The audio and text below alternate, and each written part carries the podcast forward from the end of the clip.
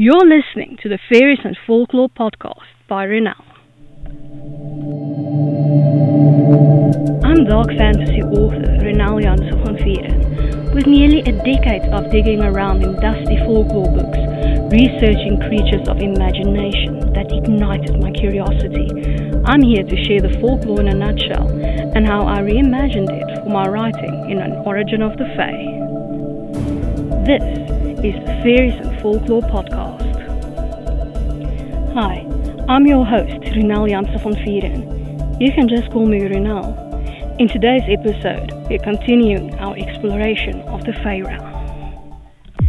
This episode is brought to you by my Dark Court Sisters book series, available in ebook, paperback, and audiobook. Three sisters, three destinies, three ways to destroy the world.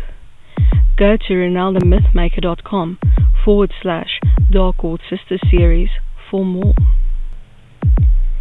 You can now support my time in producing the podcast, researching, writing, and everything else involved by buying me a coffee. This can be a once off thing, or you can buy me coffee again in the future at your discretion. Go to buymeacoffee.com forward slash Ronel to support me.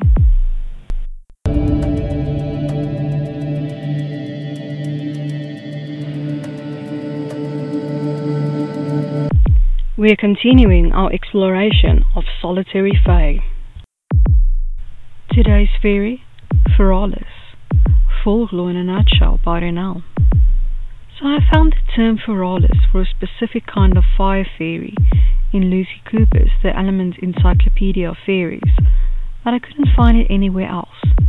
I even asked my new research partner, ChatGPT, to help me look for answers but it says that there is no established mythology or folklore that includes a fairy named Farralis, and definitely not one with the attributes given.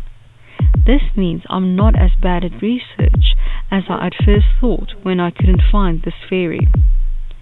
Thankfully, I decided to look at other fire folklore figures to fill in the gaps. First up, Maui. He learned from birds how to rub sticks together to create fire and he then shared this knowledge with others. There are different tales as to how he achieved this, but usually it involves the birds being smarter than him and outwitting him at each turn until he is successful.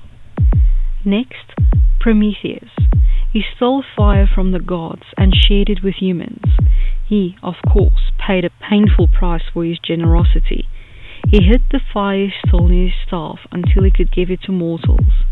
When Zeus found out, he tied him to a rock where a vulture would pick out his liver every day. Being immortal, Prometheus didn't die, just suffered forever. One can't talk about fire and fire fairies without talking about salamanders. Ignoring first that they are elemental fae, we should remember that for thousands of years humans believed that these creatures knew the secrets of fire and that they hold the clues to the flame of life. Of course, we know that they are elemental fae and thus the embodiment of fire. Avi seems to be the only fairy queen connected to fire with a well of fire where she cured toothaches, among other things. Where does this leave us with the creature Farralis, though? And now for my interpretation of the Fae in an origin of the Fae, Farralis. Farralis is a code name for those who work for Queen Avi of the Well of Fire. These Fae are known to take fire where it is needed most, like how Prometheus and Maui gave fire to mortals. Some of these Fae live in Avenel Hollow with the salamanders, while others live openly among other Fae as summer Fae, who are immune to the dangers of fire. As a little bonus, let's look at this fairy translated to Afrikaans. Vuurfeetjie. This is of my own making. I hope that you've enjoyed this episode of the Fairies and Folklore podcast and that you've learned something new about fairy. Remember that you can get a transcript of this episode in the description.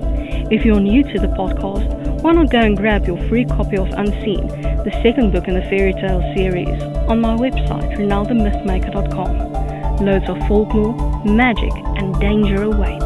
Take care